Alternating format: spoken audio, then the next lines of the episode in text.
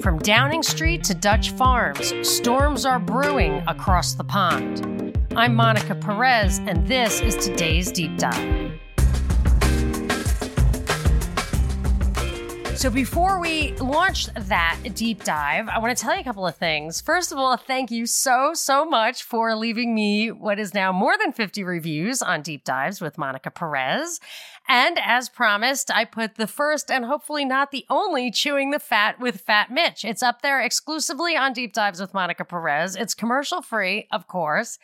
And uh, it's you know it doesn't have a lot of polish first time out of the gate but i think it's got potential so tell me what you think and it's packed packed with shocking information so it's definitely worth listening to also i got two comments already on my last deep dive and i thought it would be interesting to read them to you because they were both very interesting comments if you have a comment on a particular show or just general feedback on the show, feel free to email me at Monica Perez Show at gmail.com. Okay, so Byron, who you probably all know and love, if you know Fat Mitch from Zoom calls, you probably know Byron from Zoom calls.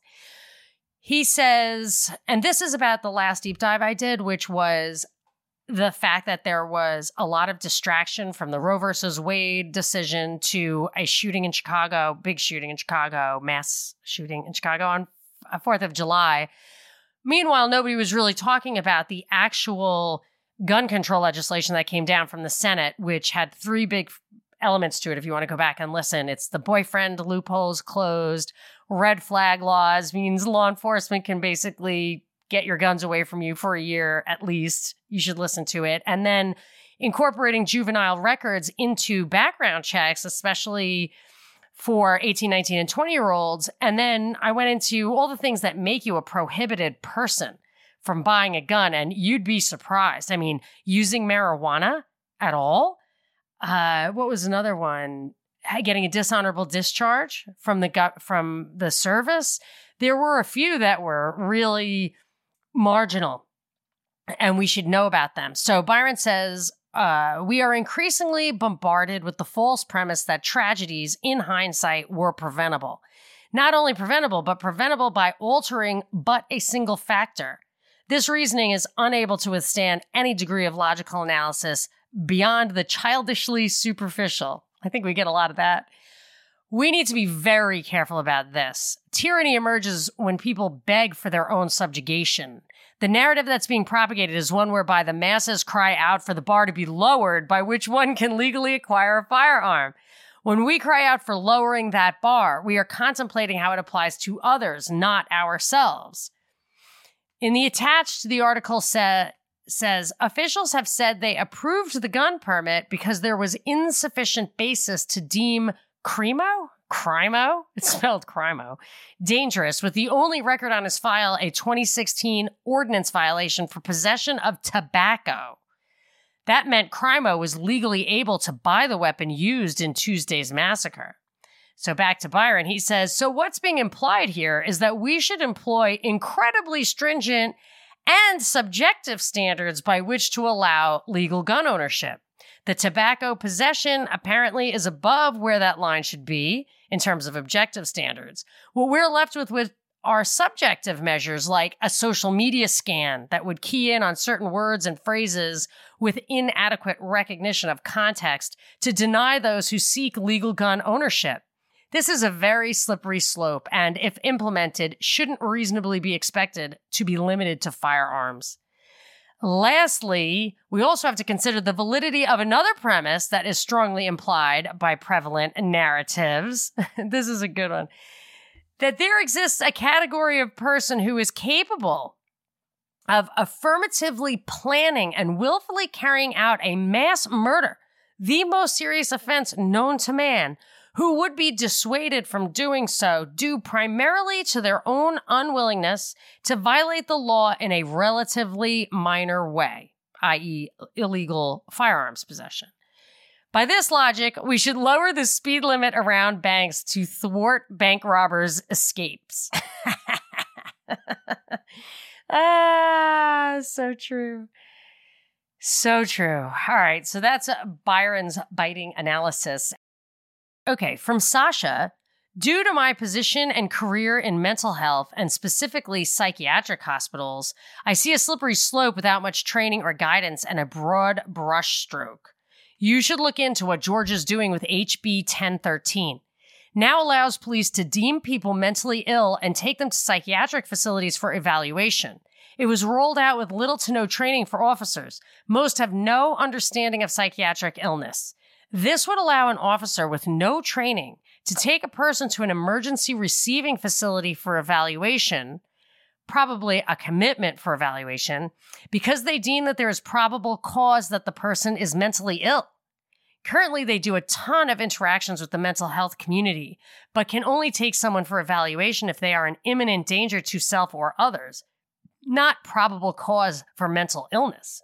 For a hospital, it's not very hard to justify committing a person when an officer brings them to the doorstep of a facility and gives their report of what they saw and what they brought them, why they brought them in. Kind of a hearsay report, but better safe than sorry approach for the facility licensed counselor that will be held accountable if something were to happen. Currently, a 1013, which is the Georgia version of the Baker Act, allows 72 hour hold for evaluation, which would be considered hospitalization in most red flag laws, in my understanding. ERs and hospitals are terrified of the influx we're likely to experience from the passage of this law. Personally, I'm terrified of the government overreach as well. So there's a lot there that might be one of those things that you got to go back and listen to twice. But he's he is in the mental health uh, business, and this is his fear. So I think we should take it seriously. I have not dug into Georgia HB 1013, but it sounds like it's not alone in this approach. And some of the stuff I covered, which is why he's writing this to me, some of the stuff I covered on Wednesday's show talks about the mental health element that is uh, being funded alongside the red flag laws being incented with big funding. So, okay. That was a lot of aside. So it's going to be a long show, but I'm not going to have a deep dive until I get back from my mom's. Like, so next week there will be no deep dive. So I'll make, I'm going to, I'm just going to let my, let my deep dive flag fly today and we're going to hit a bunch of things. Uh, there is one more crazy tidbit, speaking of Georgia, before we get into the meat of the show. The Georgia Guidestones gone? I don't know if y'all read the story about that, but the Georgia Guidestones are the things that maybe people think were Ted Turner put up there. Was it 50 years ago? I don't even know. Nah, maybe like 40 years ago. It's got 10 tenets on there for like the future of humanity, including reducing the population to 500 million, highly eugenicist, highly one worldy population reduction stuff. It's kind of a smoking gun. Like, who the heck put that up there? Were they kidding? I doubt it and now it's gone. So I wondered if this was going to be domestic terrorism. What was the story? And witnesses said they heard explosions around 4 a.m. Then authorities removed the entire thing by the end of the day because they said it was a danger. Like it's in the middle, like you could just cordon it off, maybe put a guard there. But what if it's, I mean, I think it was a crime scene. There was explosions. People saw a car or a truck running, uh, driving away. And this is one of those things where they say, okay, the, the Georgia Guidestones have been destroyed. There was an explosion and they're destroyed. But what they leave out is that they were destroyed by a decision that someone in authority made. It's like when the Uvalde school was uh, is being demolished or the one in Connecticut demolished, power outages in Texas. These are things that are being described as these wow cataclysmic events, but oftentimes they are the the reason they really came to fruition was uh, the decision of somebody in in authority. It was helped along by policy. So a lot of times these are elements of the perfect storm. Oh, and then someone pulled the plug on the power in Texas, you know, and then it all went out. It's like, well, that could have been a, a, a you maybe didn't need a perfect storm if some policymaker was making the decision to turn all the power off. And I believe that is what happened with that big Texas thing a year or two ago. So that actually folds into my big story. And we are going to have to take a swim across the ocean for this one. Boris Johnson resignation caps stunning fall from grace. I mean, think about that. Boris Johnson resignation caps stunning fall from grace. So, first of all, it's a resignation anyway, in a system that doesn't really need resignations. He resigned one month after getting a vote of confidence from his own party, and within three years of getting the biggest landslide in a general election, uh, if I understand this the way it works correctly, in 40 years. So the people in the last election gave him the biggest landslide eh, since probably Margaret Thatcher 40 years ago. And then just a month ago, he had a, a, a vote of confidence from his party. And the way it works there is the prime minister is really the head of the party. So he's going to stay in place until the party elects a new head, and then that person will take his place as the prime minister. So there were a couple of weird little tidbits I noticed, like the number 33 popped up a couple of times. I thought that was kind of weird. There was a Guardian video, the 33 hours that brought Boris Johnson down in three minutes. And uh, hat tip to BP, a tweet at Jinxit 33 resignations in 24 hours. Never has this been seen in politics. So, what you got to ask yourself is what is the distraction for? Now, I don't, it's up to 50 resignations now, but some of those resignations were people who were only in the position for a day or two. So I didn't dig into the 50 resignations, but when somebody is in the position and then resigns after a day or two, then the first resignation of that post is kind of like double counting, right? And it seems like what they're trying to do is gin up this big flurry of pressure on Johnson to resign because the cabinet is resigning, but he just got a vote of confidence from his party. Like this is a tad artificial. And he said, I'm not going to resign. But like the noise, the noise was just too much and he had to do it. And it, and it feels like they just ginned up commotion on purpose to bring this to head to make it look like it was organic. But again, he made a decision to resign. They made a decision to resign. It's like the Georgia Guidestones and the Power. Somebody made a decision to make this shocking, catastrophic thing happen. And it did not seem to me to be an organic result of stuff that's going wrong with him. And and the reasons for his like his stunning fall for grace is seemed kind of minor compared to what it could have been. So the biggest thing, the most recent catalyst was that one of the, I think it was cabinet member, Chris Pincher, was, I guess he resigned because there were two, there were allegations or he admitted to drunkenly groping two men. And I guess he had had a history of this kind of behavior. I don't know if it was a robust history, well known history. I don't know. They say Bojo did know about it, but he forgot. I don't know. He should never have appointed him. Um, there's a lot of Trumpian kind of language, like Johnson's erratic relationship with the truth is what people are sick of. A lot of sound bites, even though it seems like he was pretty popular. So the other thing was another like complete nothing burger, in my opinion, was Partygate, where supposedly he had parties in Downing Street during COVID lockdown.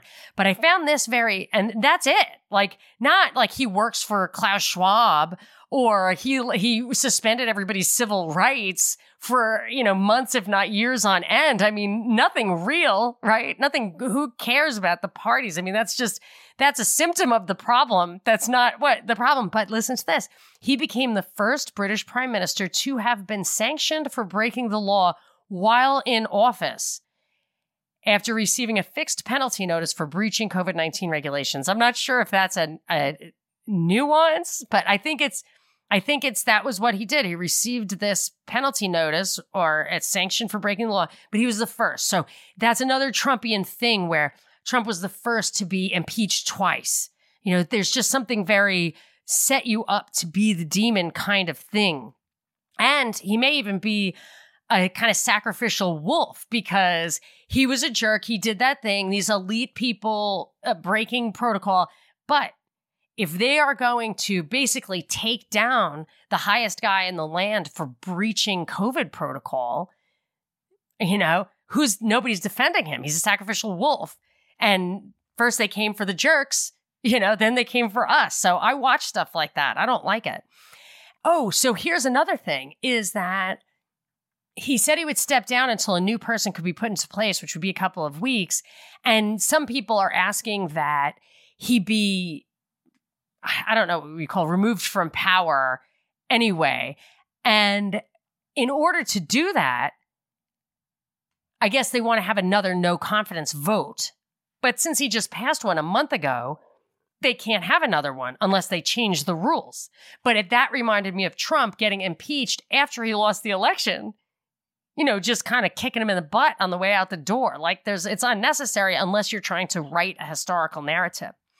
But the thing is with all this commotion, it was started by two cabinet members resigning for uh, you know, I don't think very significant reasons. And so let me tell you about these guys. One is Sajid Jav- Javid, S A J I D J A V I D. I should have looked that up first. I'm going to say Sajid Javid. That's what I'm going to say. I'm going to put the emphasis on the last syllable. Okay. So the he is the health secretary he might be in him, his own right a contender to be the next PM. That's the funny thing. These two guys are now in the top five of people being cited as the likely contender to take the reins to be elected by the conservatives. So the thing is, this isn't a general election. Uh, I actually, how does it work? I think I wrote it down. So it says, okay, here it goes. It goes the rounds of the members of parliament in the party vote and iterate down to where there's only two candidates left, then all the Conservative Party members in the country vote on which of them is the leader of the party. So I don't know if it's as simple as being registered in the party to vote. And then in a general election, you can vote for whoever. So it would be Labor or Liberals or Tories, Conservatives, whatever. And then there was some noise that there are some local elections coming up, and they feel that Johnson being the head of the Conservative Party is going to cost them elections. I'm not familiar enough with their what's going on over there to know if that's true or it's just being made up. But the other guy who set this these dominoes falling, Rishi Sunak, he's kind of a little sketchier guy. And in the article I read about like the five top contenders, his face was first. And I assume that he's like a hero because he got rid of Bojo, right? So they could easily vote for him. He was the chancellor of the exchequer. I believe Winston Churchill was too. And he's very popular right now because he's getting credit for handing out all the stimmy checks. So you got that. And he, you know, he has just one of those super deep state backgrounds. Fulbright scholar, studied at Stanford. The, his father in law, this was kind of interesting to me. His father in law founded Infosys, which is a big uh, tech company in India. That guy's mother is a member of the public healthcare initiatives of the Gates Foundation.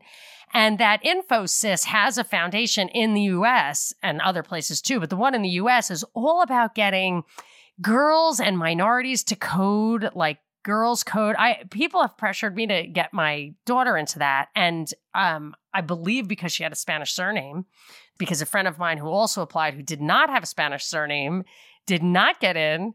And they are involved in initiatives that all schools should have the internet. So uh, we're going to get to that later in the show about everybody having the internet. So we have actually talked about this before. Alison McDowell talks about the open air prison where kids are basically the slaves who code, or even if they don't know it, they're in the metaverse, they're in Minecraft coding or or building the world that we are going to it will be this open air prison. Very, very interesting. So that's his story. It's kind of sketchy, I think. Um, but Bojo's story is sketchy too. I've talked about him before. He was born in the US. I mean, not that that matters, but in 1964 on the Upper East Side of Manhattan.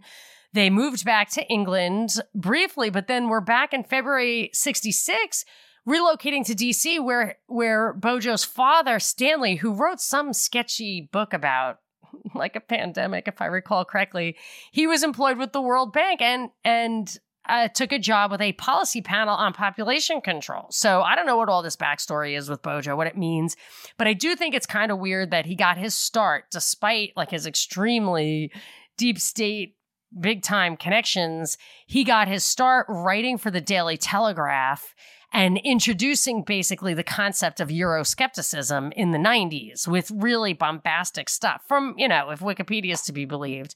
So uh, his story's sketchy. The guy who I, you know, may well replace him, I assume he's going to, I guess he would be the first PM of Indian descent, I think, would be, uh, unless I think they're Indian. I do believe. So, of Indian descent. He's definitely born in the UK.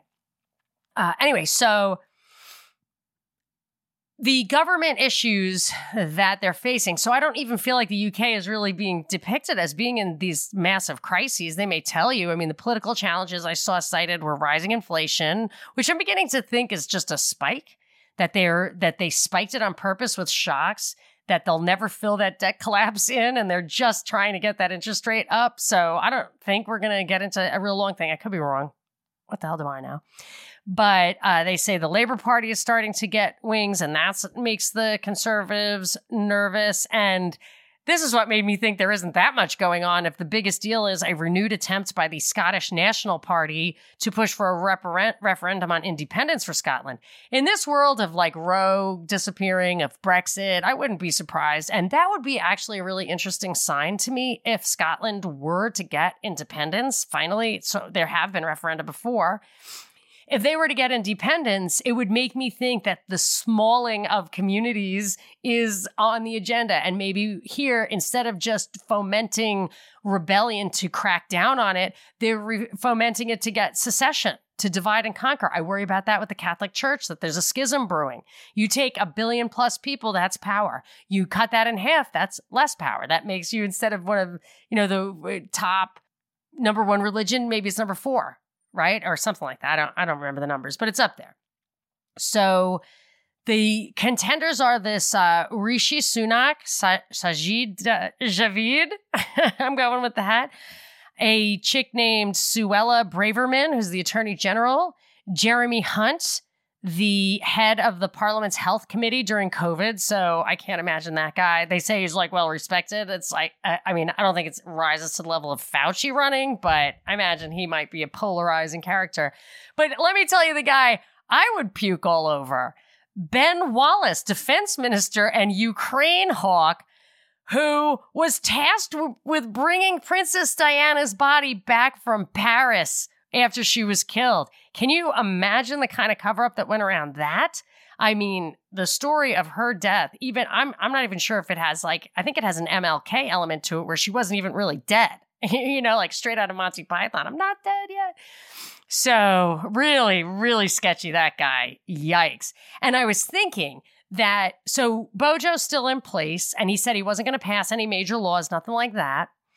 Uh, and and, so I'm thinking, okay, so if he's in place but isn't passing any major laws, what would that matter? What could he what harm could he possibly do? Well, the guy in the driver's seat is the guy who has to deal with emergencies. He doesn't have to change the route, but if something gets in the way, he's going to have to deal with that. So, if there if there's an escalation of the Ukraine war coming, he is as lame duck as you could get and he has that power, or he could pull a know, a Caesar thing and say, well, it's an emergency. I can't step down now. So if you were to back that up with this Ukraine hawk, I feel like that might go hand in hand with all the stuff that's going on with us, bringing troops into Poland. The real, like I know people deployed there who are being deployed there.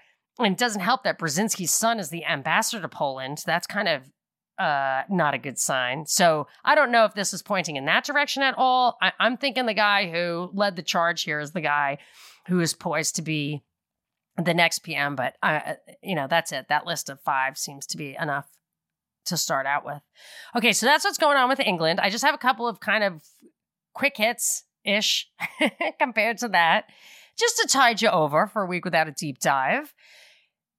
There was unrest in the Netherlands. You know, the, the Dutch, Royal Dutch Shell, they say that they've got some real sketchy royal deep royals, let's call them.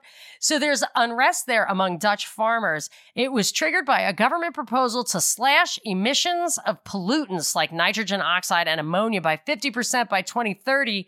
The concern is that to environmentalists is that fertilizers contain a large amount of nitrogen oxide, that is laughing gas, while livestock produces ammonia in their urine and feces. Provincial governments have been given a year to formulate plans to achieve this goal. This goal, this 2030, 2030 Agenda 2030 goal. The reforms are expected to include reducing livestock, buying up some farms whose animals produce large amounts of ammonia, and many farmers fear that the ruling coalition's reforms will simply put them out of business. Now, why on earth would you do this when you're worried about food shortages? This is how you get perfect storms that are all driven by a bunch of policies that are what I'm calling pro cyclical. I mean, pro cyclical is a real word, but it's usually applied to ec- economics. But this is a pro cyclical policy or whatever. It's an exacerbating policy. And right now is when that fertilizer is being interrupted, interfered with. This is what's going to cause the food shortages is the Russian fertilizer not being able to get to where it's going. And it is nitrogen based fertilizer. I think probably all fertilizer has this byproduct here. So I don't know. I don't know if they're taking this opportunity where there are shortages in the fertilizer to roll out people not being allowed to use the fertilizer. But I was looking into it and I was thinking, like, is there any other way to deal with this, the nitrogen oxide and in the atmosphere? And apparently, there are solar chimney power power plants that can remove methane and nitrous oxide. So all the cow stuff. And I, I don't buy that this that these things are bad. It's clearly to me just to try to get rid of meat, which is good for you. it's good for you. And it's not like you can grow 15 times the amount of soybeans, um, you know, as you can pounds of cow. But in order to be an animal, you need 15 times the soybeans as you need cow. You have to eat a like as many times, you know, the cows are converting it into animal protein for you. They graze on all that land to turn it into animal protein, which you then can use as animal protein. If I understand it correctly, remember, you can email me if you think I got it wrong. So they say the only problem with this solar chimney power plants, which produce energy, they take this stuff out of the air and they make energy with it because the sun breaks this stuff down. Oh, in, in enough amount of time, the sun would break it down in the atmosphere. This hastens that process. And uh, it's also called a solar updraft tower power plant. But they say the only problem is funding. And uh, whatever, if the government's pushing this down, it's effectively a tax on their people. I'm not promoting the solar chimney power plant. I'm just saying you don't have to just devastate these farmers, maybe. Anyway, what they did is 25 tractors parked outside a distribution center for a large supermarket chain. It was I saw pictures of tractors on bridges. It seemed kind of reminiscent, quite reminiscent of the Canadian truckers. And what I thought was sketchy about the whole thing, though, this is the problem, is that let me read you two passages that I think tell different stories. One is traffic authorities warned motorists to prepare for delays and possible slow moving tractors on the nation's highways, but said that there were few problems early Monday for commuters, possibly because many people opted to work from home rather than get stuck in traffic. Okay, fair enough. Here's a, an, an alternative reading. This is a different passage. On Sunday, confronted with the possibility of large scale protests, the Dutch police advised people to work from home, saying they are ready to intervene should the situation get out of hand. Okay. That's two different things. It's like, uh, we think the situation is going to get out of hand and we're ready to take action. So you might want to stay home. Okay. So that's maybe why people stayed home. And then the police delivered on that threat. And again, we've got two different stories. Local police claimed tractor drivers attempted to drive into officers following a stop. A threatening situation arose, warning shots were fired, and targeted shots were fired, police said. The tractor was hit, and three suspects were later stopped and arrested, but no one was injured in the encounter. However, footage of the shooting has since emerged on social media and does not appear to show any attempted ramming. Instead, the clip depicts two vehicles driving off from the scene, neither coming close to hitting any pedestrian, and officers just opening fire on the second one as it sped away. So they did deliver on that this got violent thing, but it sounds like it was just a decision they made to do that to support this narrative. And I know this seems like another like tangent, but side by side, what are the likelihood? I got two articles about the Netherlands side by side, but the second one got way more press than the first one in the mainstream media. And it goes to actually one of the elements of the truck of the farmer story Netherlands poised to make work from home a legal right. So here they are telling people to stay home, demonstrating that it's dangerous to go out, just like our 4th of July incident.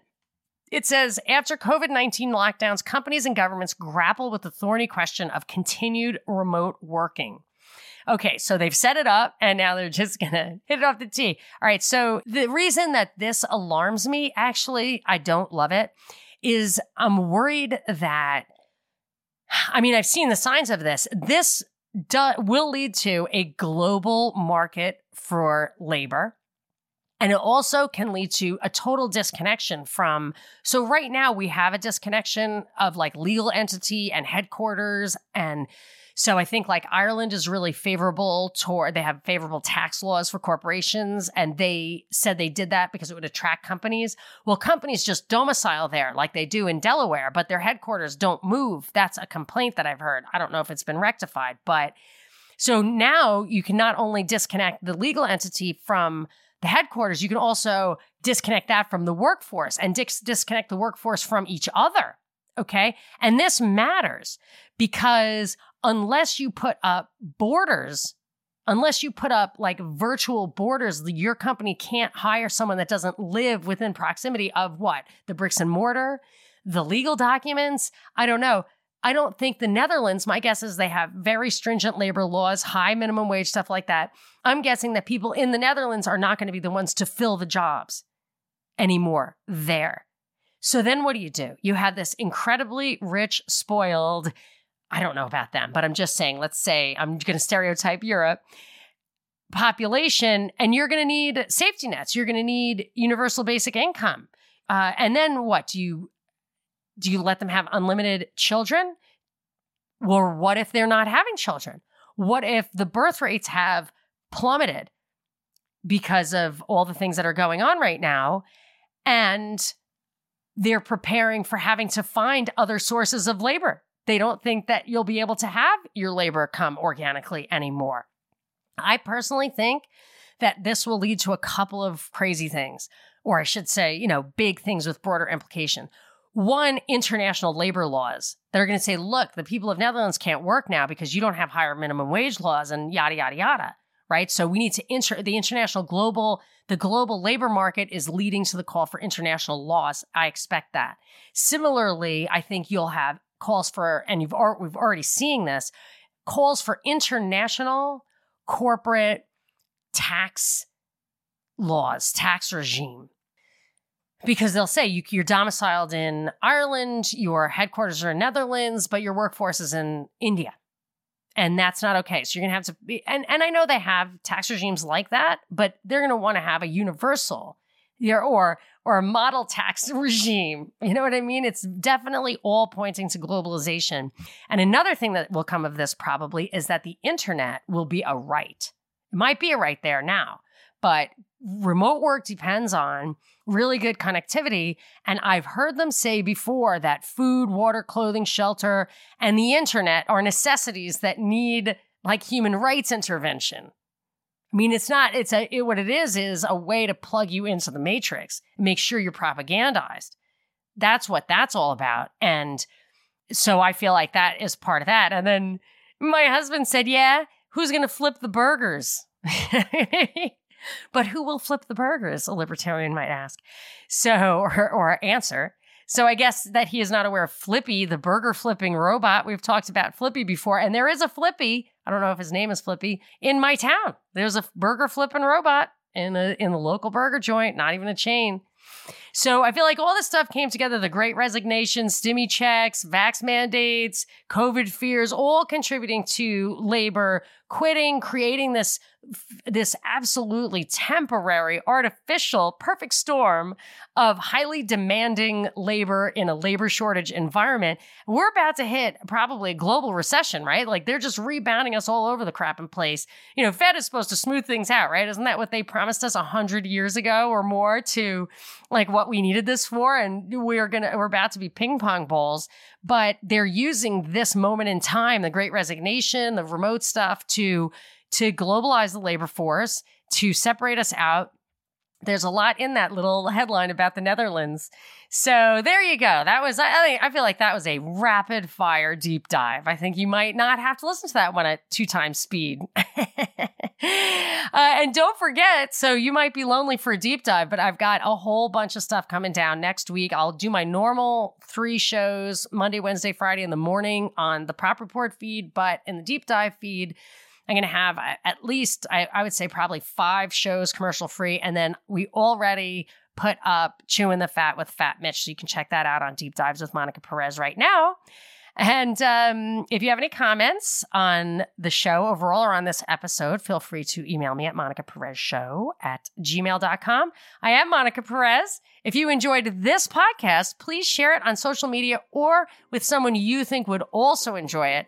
And feel free to tweet at me at Monica Perez Show.